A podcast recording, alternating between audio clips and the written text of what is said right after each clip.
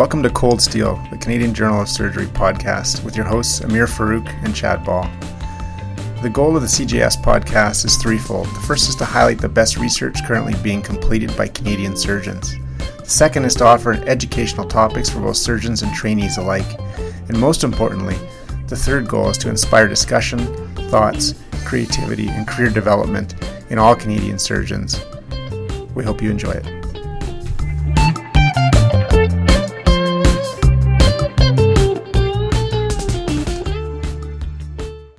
Dr. Sean Gregg is a practicing general surgeon in Red Deer, Alberta.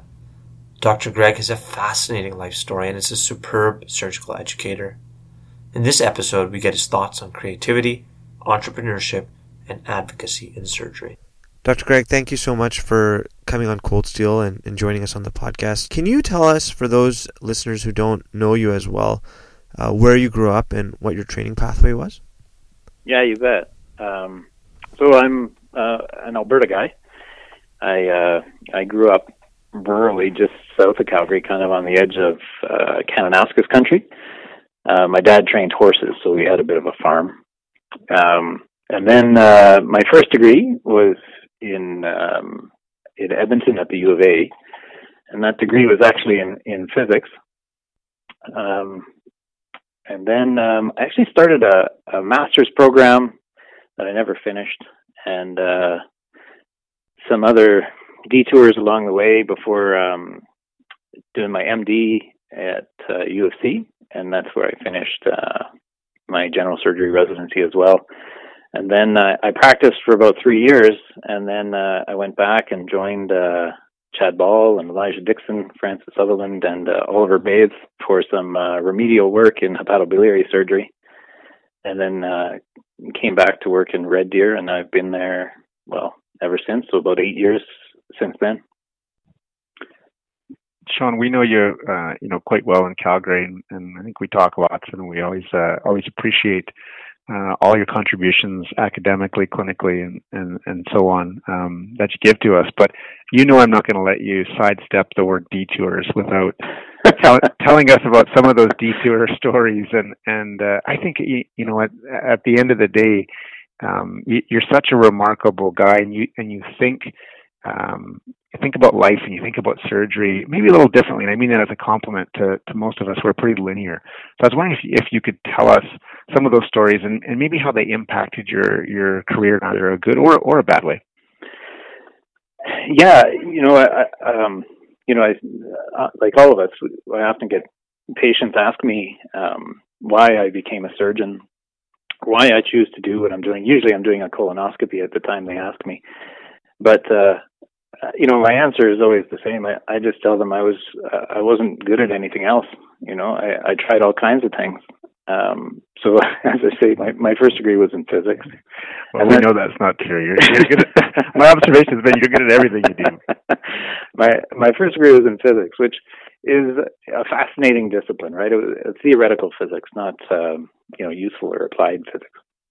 And uh, you know, it wasn't long into my first degree that I realized that there was no career path in physics that was uh, interesting or exciting to me. You know, I think uh, you could you could uh, teach physics to other people, or you could be in an underground lair in Switzerland or something like that, and and none of those really appealed to me. But at the time, I I was uh, interested in international development, and I had done a, a development project as a student in um, in South America in Guyana. I spent a summer down there, and and uh, uh, I applied for a scholarship in my third year of my physics degree. That was a, a great scholarship. I'm sure nobody else applied. It was sort of back of the book, but it was funded by a Canadian Development Agency, and it, it would pay for uh, me to study anywhere in the world for a year, uh, as long as it was the developing wow. world. Wow! And uh, it was a killer opportunity, right? And so I I got the scholarship, and they flew me out to Ottawa with some other Canadians, and um, um, what I did was I, I applied to the University of Zimbabwe, and um, partly out of an interest of the pro- one of the programs they had there, but also uh, was excited to to see Africa. And uh, not long before I left, the University of Zimbabwe closed. It uh, it was about 98, 99, and there was just a, a lot of civil unrest. And they, they closed the university as most universities uh, are a, a hub of um, dissenting thought. So, just to be clear, you personally didn't close the university. well, the story's just beginning. Just, just stay tuned. No, no. So then, uh, you know, I had to detour, and so I um, I enrolled in a master's program in uh, Durban in South Africa, and that was uh, was like a master's degree in managing uh, development projects, right? So the study of um, uh, an industry, I suppose, that I'd never really been been um, aware of or appreciating prior to, um, and so you know I headed down there, and I mean it was a pretty formative years for me, right? I was about 19. I remember arriving in the Johannesburg airport, catching a connector to Durban, and uh, this little old lady was sitting next to me, and she kind of took an interest in me, and I told her what I was up to and why I was there, and she said, "Well, the first thing you need to do when you get to campus is buy a gun." And uh, you know, I was I was I was visibly taken aback, and uh, she sort of realized uh, that maybe I wasn't ready for that step, right? And she said, "Oh well, you know, if you don't want to buy a gun, they'll show you how to make one." And uh, I, I was not at all reassured by that, but in fact, I did learn two different ways to to make a, a gun at home while uh, on campus in South Africa. Wow! But I, so I did a semester. I you know I did a semester studying development, and um, I just became disillusioned with the the whole field of development, and I had a lot of philo- philosophical objections.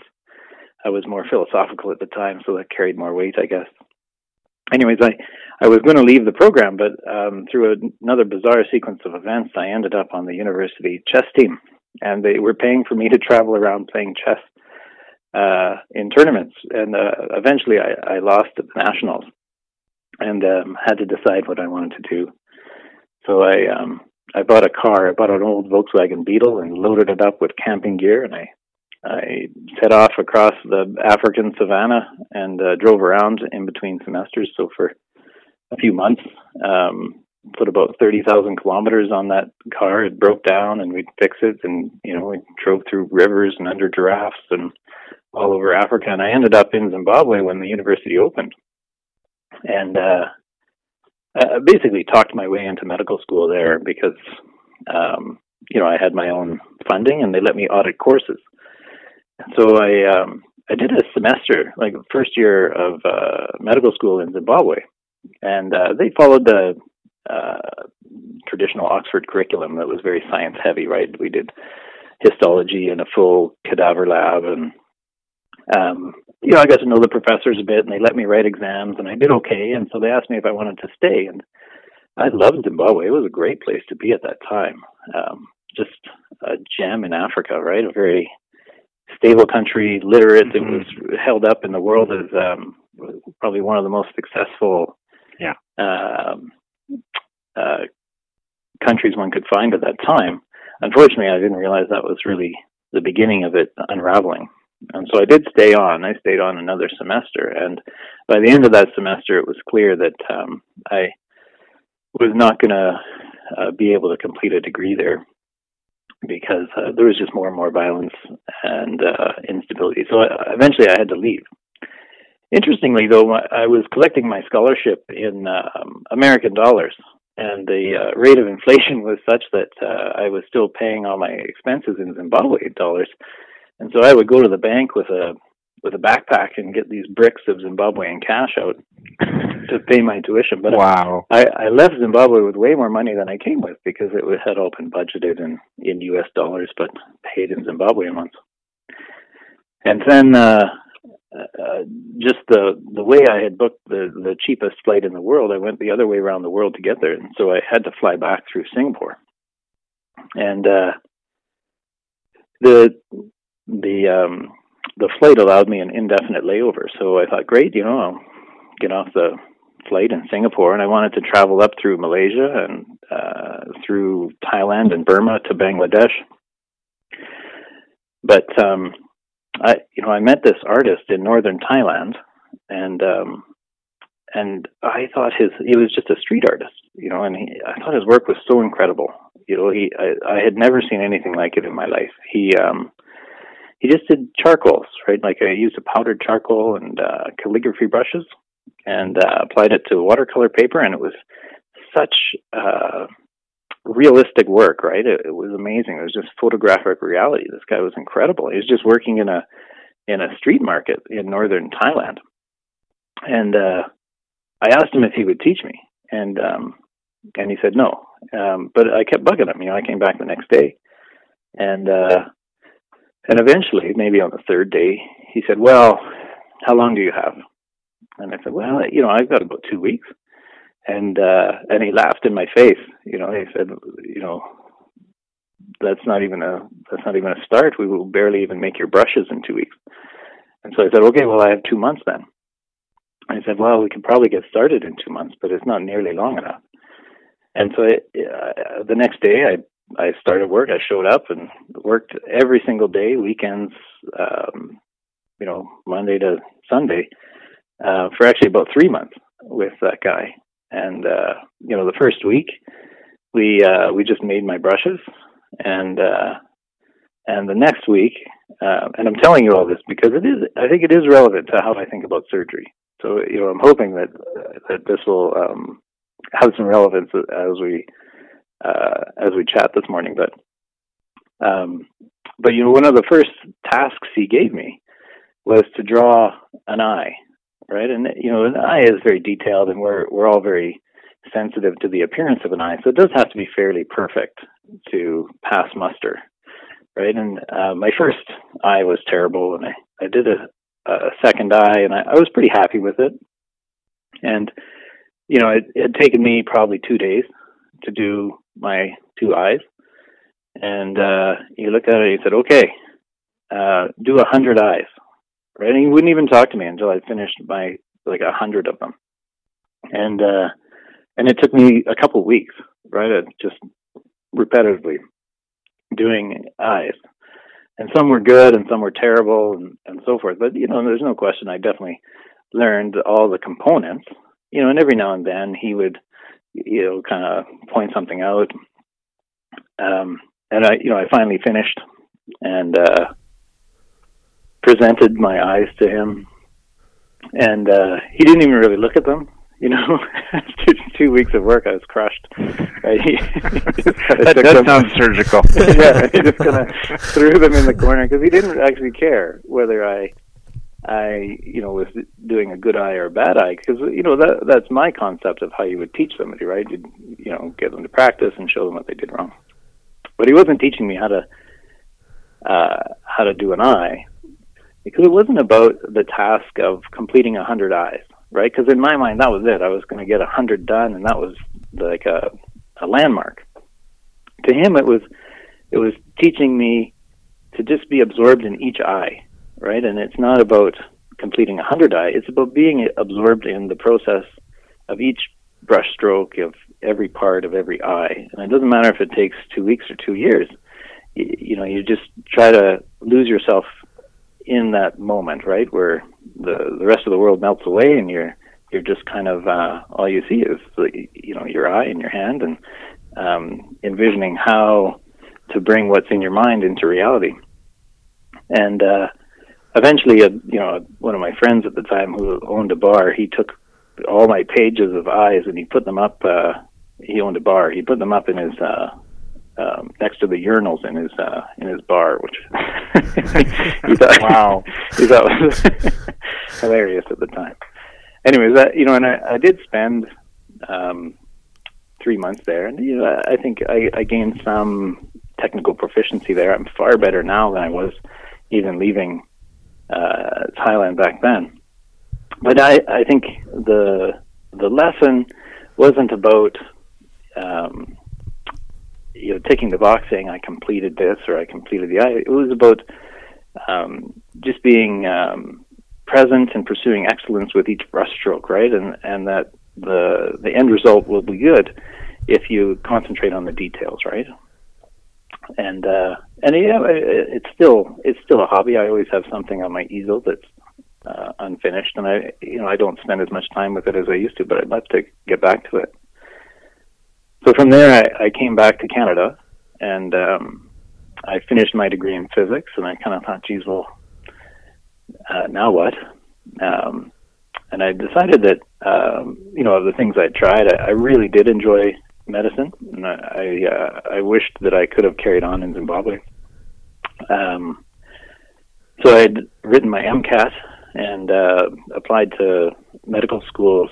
Uh, you know, I would have applied that year, and I had a friend living in Taiwan at the time, and uh, I um, I flew over to join him. And uh, that year, I, I actually applied to medical school from uh, from an internet cafe in uh, in Taiwan.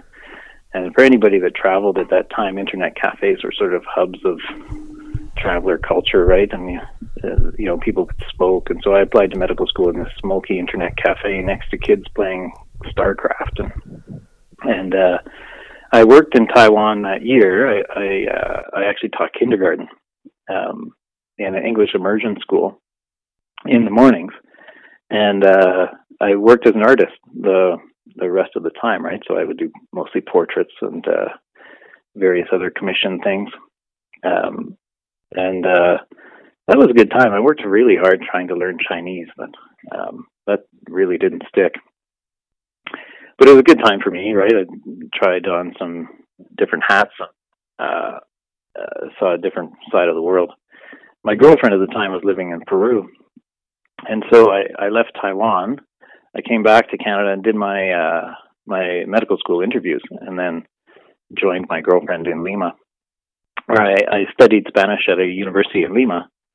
Um, and uh, that relationship didn't work out, obviously. But um, when we uh, when we broke up, I headed off on my own. And um, in retrospect, I can't uh, think why why this seemed like a good idea at the time. But you know, I'd I'd been traveling all over the world, and I felt pretty comfortable in my own shoes. And so I decided I would cross the Andes in the north of Peru um, on my own, and there really isn't any roads up there to to get over the Andes. And at that time, which would have been about let's say 2000, it's where the sort of the remnants of the Sendero Luminoso and the MRTA, the uh, paramilitary groups, wow, yeah, um, resided. Right, that's the the eastern slopes of the Andes is uh, is perfect uh, climate for growing cocaine. Right, it's got a high elevation and lots of rainfall. And so it's mostly populated by farmers. Um, but it took me about two months to get across the Andes, and you know, every day is a story. You know, I went village to village, and uh, a lot of the people had never seen a white person. And um, eventually, you'd, you'd get far enough over and um, down the eastern slopes that the rivers got big enough, and you could climb on a boat and head down the Amazon when I arrived uh, in Iquitos in the Amazon, I phoned my mom, and she uh, she said I was in medical school in Calgary and I had to come home. wow. uh, so yeah, I, I flew back to Lima and then uh, and then headed home and started medical school that summer. One of the highlights for a lot of surgical residences is coming down to Red Deer and uh, spending time with you and, and hearing these stories and no doubt, I think we all hear these stories and, and can see like the impact it's had on you and, and even your, your teaching style. I, I did want to ask how you ended up uh, in Red Deer and, and why why Red Deer and why uh, community general surgery practice. Yeah, you know, I um, I, I guess there's an idealized answer and probably the real one as well. So, um, you know, the the real answer is in my fifth year, um, jobs were hard to come by, and I suspect they still are. Um, and I'd, I'd worked in Red Deer, and I'd met the group in Red Deer, and I, I liked the idea of a general practice. Um, you know, to to head out and be able to do everything I felt comfortable doing, but also work with a supportive group that was willing to expand my skills, right? So that uh, you know I could uh, do everything I felt comfortable doing, and then do some things I didn't feel comfortable doing, but uh, do them with a colleague that was uh, keen on helping me expand my scope. Um, so, it, it was an offer I, I couldn't refuse. I'd also uh, met the love of my life and um, was pretty happy to um, find a place to settle down. I was weighing that against pursuing a hepatobiliary fellowship. Um, and you know, I, I, in retrospect, I, I wouldn't do it any other way, right? I, I came and worked as a generalist for three years. I did thyroid and breast and APRs, and um, I uh, I learned uh, bariatric surgery with my colleagues in in Red Deer, and then I came back and did my uh, time in Calgary in hepatobiliary surgery to add that to my practice. And then you know you have to uh, you have to make some practical decisions. So I I did give up um, some aspects of my original general practice so that I could focus more. But um, but yeah, in retrospect, for me, it was a, it was a great choice. Um, at the time, uh, one of the things I really valued was autonomy in my practice, and and so I think uh, at the time Red Deer offered a lot of that uh, outside of what I might find um, in an academic setting. Sean, one of the really uh, impressive and um, interesting things you've done in terms of citizenship work more recently is has been our advocate, uh, of, you know, in terms of general surgery uh, with the Alberta Medical Association. And without putting a target on your own back, what, what have some of the things been that you've really enjoyed about that process, and and maybe you're able to share some of the biggest struggles as well? So yeah, I, I'm the I'm the general surgery rep to the uh, AMA, and uh, it, it was clear say 10 years ago that we needed a, a more consistent presence um, at the uh, AMA, and then for for the listeners, that's the Alberta Medical Association, our professional body. Um, uh, partly because general surgery as a section was just being outclassed um, in uh, advocacy at uh, that body and many others. For sure. There are sections that were just more engaged, and uh, you know, I think the ones that were most effective did have a consistent presence there that understood who was who and how things worked and was able to be more effective. And so I, I took on that role, and you know I started with the executive, right? I, I think I was the secretary when Paul Hardy was the president, and um, and then tried to maintain uh, a more consistent president uh, presence because our, our executive changes every two years. So, attending the uh, rep forums, um, it's interesting. The minutes are available to everybody. What, what isn't available to everybody are, are the conversations that happen um, at the breaks or on lunch or at dinner.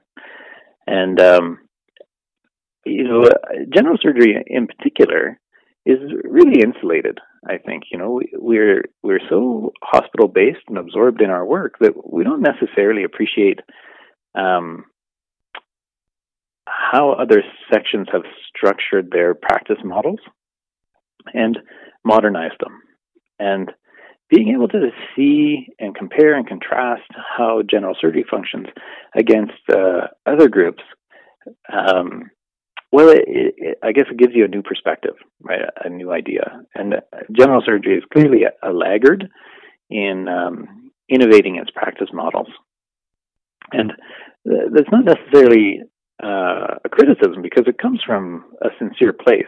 We we genuinely love our work and and we revere the the practice models that were um, that we inherited from our our our teachers. But um, I, I do think that there's a role to challenge them, you know, and see what other people are doing and try some different uh, approaches. So for me, it, it's you know, the, the greatest benefits have just been eye opening and, and sharing and, uh, and learning from some of the other groups. The greatest challenge for sure is just engaging surgeons, right? Because, uh, yeah, exactly. They love what they're doing and they're busy. Uh, they're happy to be supportive because they, they want an advocate. Um, uh, but it, it's, you know, it's a genuine challenge. Like there's a reason that other sections have, uh, been so more effective at that level. You know, you've you've done a, a, an amazing job of, of walking that fine line in terms of advocacy and and uh, and education and come on guys sort of spirit. Um, it, it's it's been really great. It, it almost sounds like the, AMA experience, to some extent, maybe, and correct me if I'm wrong, has been a bit of a, a of another uh, educational detour, so to speak. Um, because I, you know, you and your, as you as you mentioned, uh, Herb, not by name, your your lovely wife, uh, lovely wife Bonnie. You guys, I think of both of you as entrepreneurs for sure, and, and in, we all know that's in many different uh, areas. But you know, you recently, it sounds like, transitioned um, into a little bit more focus on maybe the business side of, of a general surgical practice, and certainly by your description today, p- pushing the envelope or or looking at efficiencies and restructuring um, you know, you in your partner's collective practice, and and I'm not implying it's all you by any means. I don't want your partners to, to, to you know, yeah. ha- have a sense of that. But could you go through how you look at uh, look at that a- element or that aspect of it for us? So, uh, you know, I think we um, uh, we inherit some biases when we come through training, and there's a long list of those. But the, the first is that um, uh, that money or business is uh, is I guess is almost beneath the the purview of a surgeon, right? The surgeon looks after the patients, does surgery, and and the money will sort itself out. We we try to put our patients ahead of ourselves, and and so for sure, when I headed out into practice, um, I subconsciously downplayed the the value of economics of this job. But you know, as time goes on, you you, um, you start to realize a, a lot of things. Um, one is that um, principles in entrepreneurship or business, um, though from from a surgical perspective, it might seem like it, it's money oriented or focused, and in a lot of ways it is. But it has so much more to offer that we that we might have uh, dismissed. So, you know, as my as my wife pursued her business, she uh, she runs a, a, a yoga studio that's extremely multifaceted. It's been a, a very successful business by any measure, right? It's repeatedly award winning. Yeah. Financially, it uh, it totally stands on its own feet, and uh, it has it has brought a lot to the community. Uh, and it is a marvelous creative outlet for my wife right so it is constantly innovating there's new programming and new ideas and it's it's an exciting place and you know i i found even from medical school that a large part of medicine is a bit stifling right? Medical school it, it starts out there's really no room for creativity or creative thought in in medical school in particular, right? You're really just assimilating knowledge, and then residency is is is about uh, learning uh, from others, learning other people's way of doing things, and and acquiring some familiarity and experience, and um, the the intangibles of our profession have to be assimilated in in those years but it, it's a bit like learning an instrument. You know, you start out doing scales, and and then um, you get some technical proficiency. So you play the music other people wrote, and you have to do that for a long time until you have really mastered your medium, and then you can go and create. And that's the exciting time of surgery, right? Where you have really uh, mastered your medium, and now you can you can see where it takes you. You can innovate, uh, just like a musician would. However, that's increasingly difficult for surgeons, right? We, we seem to practice in these ever shrinking boxes, and we've lost a lot of autonomy that would allow us the, the space to improve and innovate. And, and, you know, to list those boxes, we're all uh, familiar with them. Some of those boxes are, are fee structures. Some of those boxes might be our access to resources. Some of those boxes seem like they should be challengeable, like um, working in in in big systems, if you want to change a form, there's a, a huge amount of um, process and adversity and and stakeholder input and so forth. If you want to change a form, it's a, a multi-month or even multi-year process. It's very difficult to rapidly innovate, and so often we bend instead of trying to bend the system around us. Entrepreneurship is not like that, right? You are you're totally um, your success is contingent on how hard you want to work and your innovation. It is it is really about innovating and setting yourself apart. And I can guarantee that when any of us applied to medical school, we were never setting out to be the best algorithm followers or the best um, appliers of evidence because that's not that's not what inspires people. We really wanted to uh, help people work hard, and at the end of the day, look back, reflect on what we'd done, and and and be reassured that we had made some personal impact, some difference that uh, that we left uh, our mark there. That had somebody else been there, they would have had a, a different or worse outcome. And those opportunities are harder and harder to find. So, you know, I have always looked for creative outlets, and and you know now I um you know ten years into practice, I, I feel like the steep part of the learning curve is behind me, and it's an exciting time to try to innovate and improve.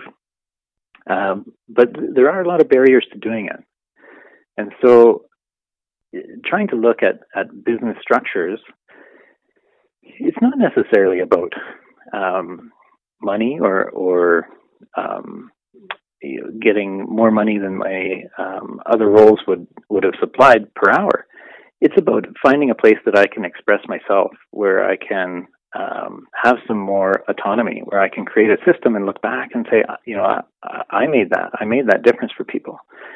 And so it is an exciting idea when you start thinking of it that way. And in truth, if you really want to pursue excellence, it's it's a real challenge to to pursue it within public institutions because of the sand in the gears. If I want to if I want to change a process or a form in the hospital, it's I mean I've almost learned to not try because it is so difficult. But if I want to do that in my office, it's a different process the next day, right? Your ability to rapidly iterate and innovate processes is far greater. So I have been inspired by my wife's experience to see what we can do to to remake models of care. And and I don't want to keep speaking in in the abstract, but a simple example was um, perianal clinic. So nobody nobody uh, is passionate about perianal disease, and unfortunately, patients uh, suffer for a long time with perianal disease because access isn't great.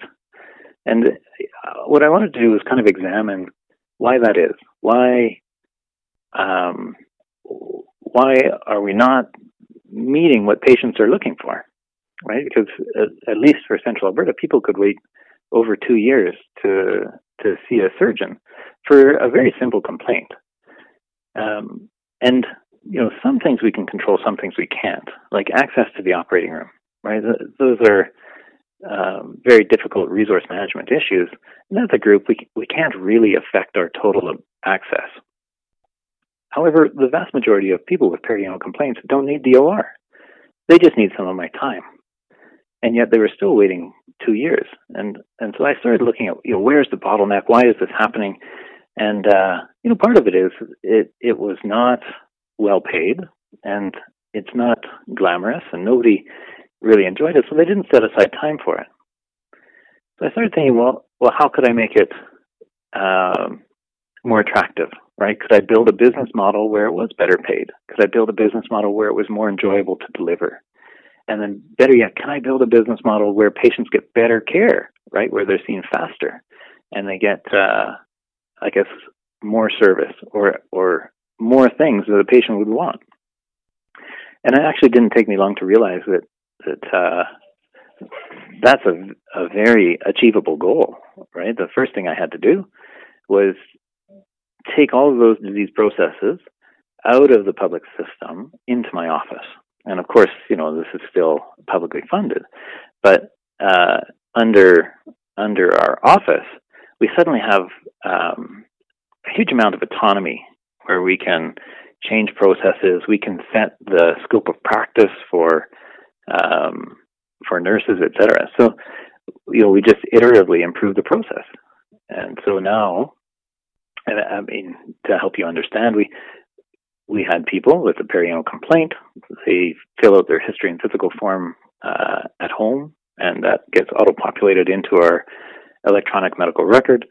We have our, our nurse who uh, is dedicated to this problem, right? Her understanding and knowledge of perianal disease is uh, as good as my own because you know there it's an attainable knowledge set, but I couldn't train the the nurses in the hospital to that level because it would be a different nurse every week, and I I don't pay them, and uh, it was difficult to change their scope of practice because I don't really uh, define their role.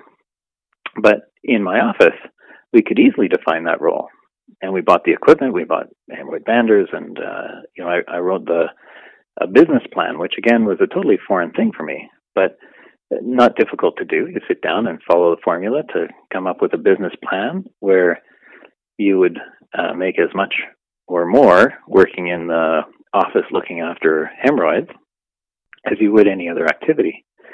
And then uh, you have to pay for the nurse and you have to pay for the equipment and so forth. And then I, I tried to see how we could tweak it to make sure that we were um, uh, viable.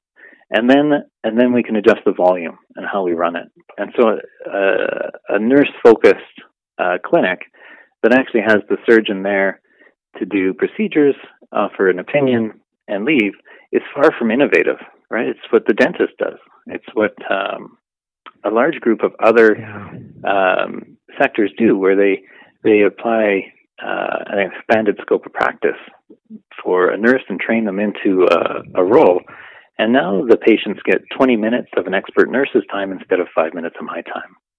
Yeah, it's so true. You know, there's so much unintentional inertia you know, in myself and in our general surgical colleagues for the most part that I wouldn't, you know, I'm sure your story's not unique, but it's darn close to unique. Like we, we just don't engage it, uh, this kind of innovative thinking like, like we should have. And I think, you know, personally with, with the way that our particular province in Alberta is moving, I, I think it's, it's our duty to do so and, and to really put thought into it at this point.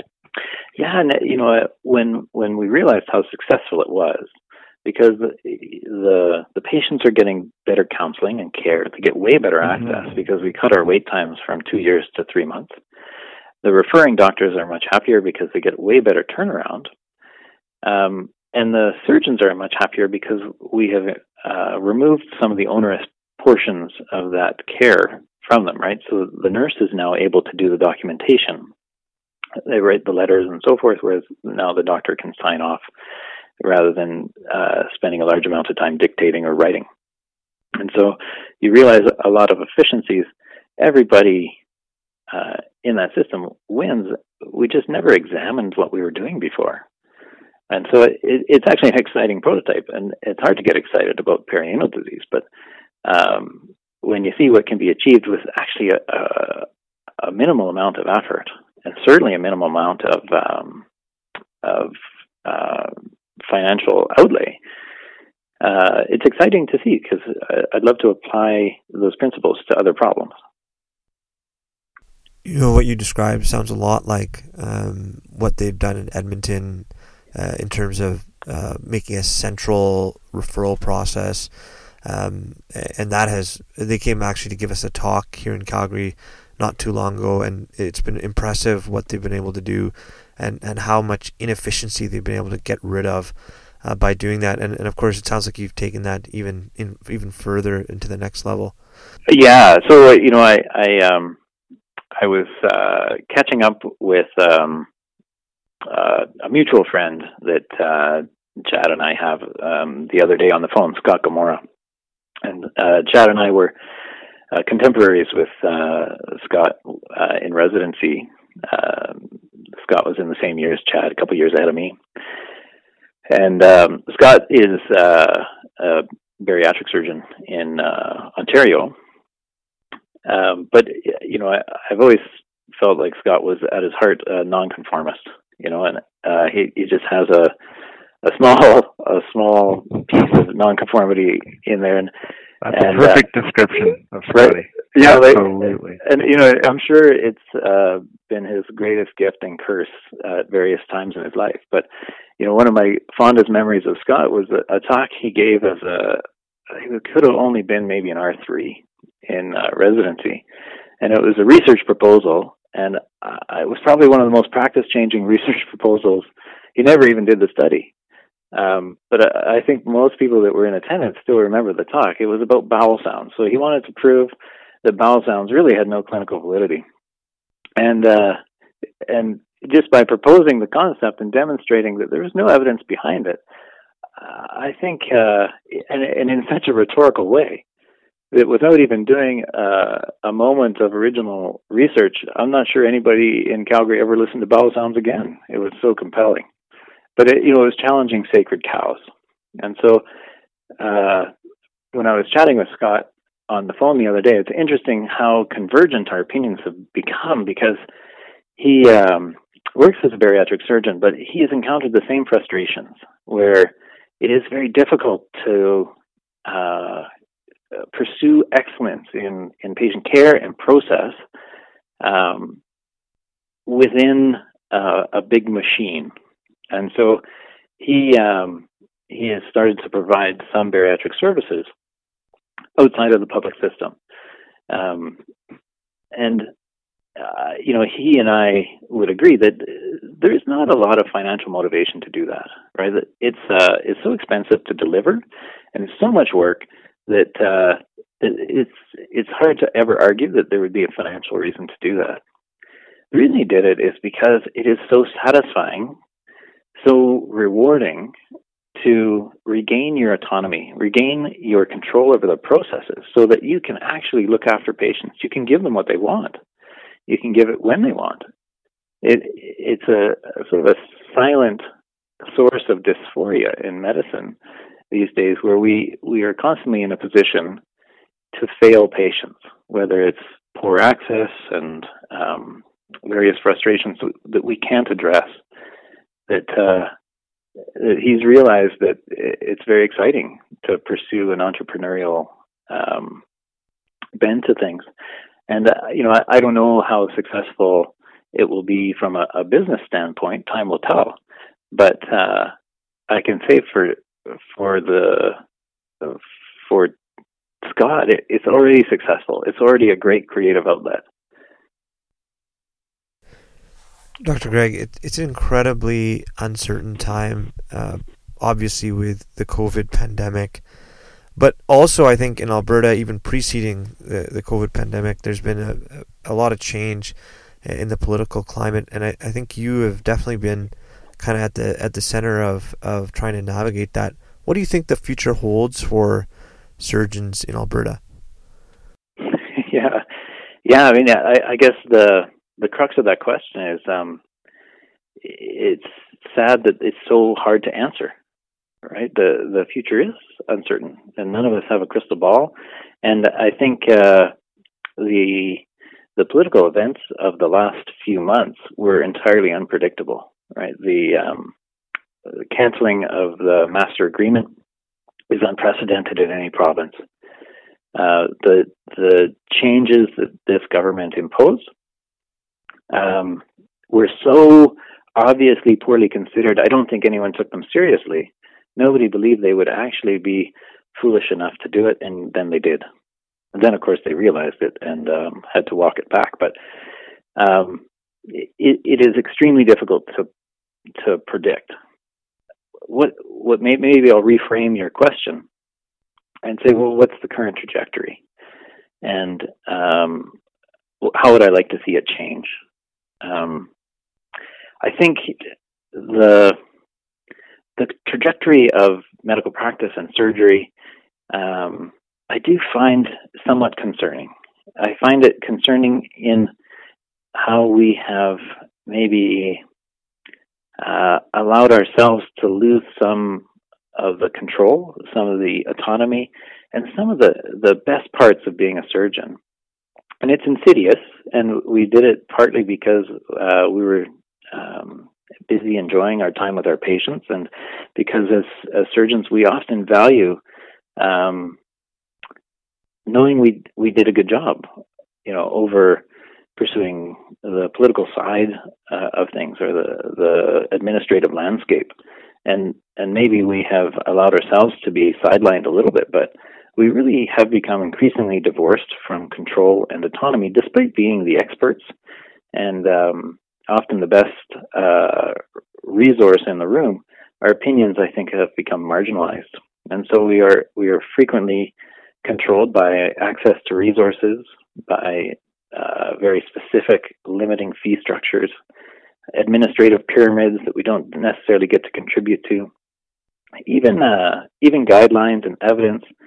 Um, while uh, they're clearly a revolution for patient outcomes, they are they are uh, barriers to innovation in a lot of ways, right? They do shuffle us all towards a mean, and then and then p- politics, right? We we are so uh, um, influenced by it, and it's so difficult for us to impact it. So, you know, I, I think um, one of the frustrations that, that surgeons see is that despite losing control, we carry no less responsibility than we did 10 or 20 years ago, right? We, we are still uh, morally responsible for poor outcomes. Uh, and and we still carry that moral injury when we have un, unhappy patients, even if their discontent uh, is related to things beyond our control. I think uh, you, know most surgeons have uh, a certain learned helplessness where they are happy to continue focusing on the aspects of their job they can control and that they do enjoy. But uh, the trajectory I do find concerning that there's a lack of engagement and uh, we are um, maybe maybe losing a battle that we didn't even know we were in. And so, you know, how, how would I redirect that trajectory? You know, I think I think it does uh, come down to uh, critically appraising the system and the trajectory of it, and then seeing what you can control. What what can we take back, and where can we express ourselves and express our aut- autonomy, and and to be excited about those things, right? To to uh, have a little bit more unity and engagement and um, build each other up. Uh, I, I, think there is uh, ways that we can change the direction of things. I think that term "learned helplessness" is such an apt one because people, it's it's like a favorite pastime in the operating room is to complain about, you know, various problems with with how patients see us and how patients get to the operating room. But very rarely do you find anyone actually, you know, going out and setting out to actually change those processes, uh, and and we need it so desperately. And it, and since I started thinking this way, like with a, a more entrepreneurial bend, I, I, actually see a world of opportunities. I see opportunity everywhere to improve it. Uh, and the, the barriers that I imagined there uh, they're not necessarily barriers. There's there's more opportunities than one might guess. Dr. Greg, um, I think one of the things that I, I, also wanted to touch upon before we, we kind of close things out is just talk a little bit about your group in Red Deer. I uh, really enjoyed my my rotation when I came down there, and I it's consistently one of the best rotations uh, for Calgary residents and, and Edmonton residents who come down uh, to Red Deer to join you. How do, have you guys maintained such a fantastic group in Red Deer, and, and what do you think it is that makes you guys such a great group? Well, I, I mean, I, am I'm, I'm flattered you you think so. Um, I um, I, I think we do take a, a fair bit of pride in in um, uh, trying to maintain a, a, strong group. We are actually a, a very integrated group, so uh, we have a single office together. We are very interreliant on um, uh, for call. And so having good colleagues is, is probably the number one most important thing for my quality of life. It allows me to uh, trust others with my with the care of my patients and um, and we as a group when we're unified can accomplish far more than uh, than a bunch of individuals. I think it's it's, it's got to be about a long term principle of, of building a strong surgical culture. Once you have a good group and good philosophy, it, it becomes one that people do want to join. And so we probably do recruit a bit above our our weight class for that reason is because we we have a good quality of life because we're a unified group because we get along because we uh, support one another and for me that was probably one of the the most constructive parts of my career was those first few years here where uh, Dr. Ferris would scrub with me where you know that was that was almost my first fellowship you know um, and and our ability to get residents rotating through uh, it would be extremely difficult to recruit well if uh, if you don't get residents routinely, right? Where you you don't get exposed to new people and vice versa, because those are all job interviews, and they're two way job interviews when a resident comes through. Um, in closing, Dr. Greg, um, I, I just wanted to get your advice for trainees, uh, and particularly I'm being selfish now as I'm about to uh, go out into the great great uh, wilderness and the great blue yonder myself. What advice do you have for trainees going forward that you wish someone had given you um, when when you were starting out? Uh, I mean, so you know, um, I do think about my time as a trainee, and and from my perspective now, I do try to improve things for them. And so this isn't your question at all, but I'm going to answer my own question. Um, you know, how can we make things better for trainees? And so we have tried to do better long term manpower studies or, or at least planning, right? So we identify a community need and then we identify a good person with an interest, right? So that we we think that they can serve our community and then we help them get the training that they would need to serve the community and be a good fit. It, it's a it's a tough place to be when you're a trainee and you're trying to pick a, a fellowship, uncertain of where you might end up. But you might be happy in any number of fellowships uh, or or types of practice. It's very difficult to to pick one, but that's the advice all trainees get. It's you know do what you love and it'll work out. But uh, in truth, if if you had the commitment and support of a group and a job offer, and they wanted to help you find that training, it's a, a, much better place to be as a trainee. And so we've tried to create that scenario, and I think we do recruit a bit better for it. Thinking about, uh, you know, the advice I give the trainees, you know, we, we have medical students, and uh, I usually I usually tell them if they could be happy in a different profession that wasn't surgery, they should do that surgery is for people that couldn't possibly be happy uh, doing anything else.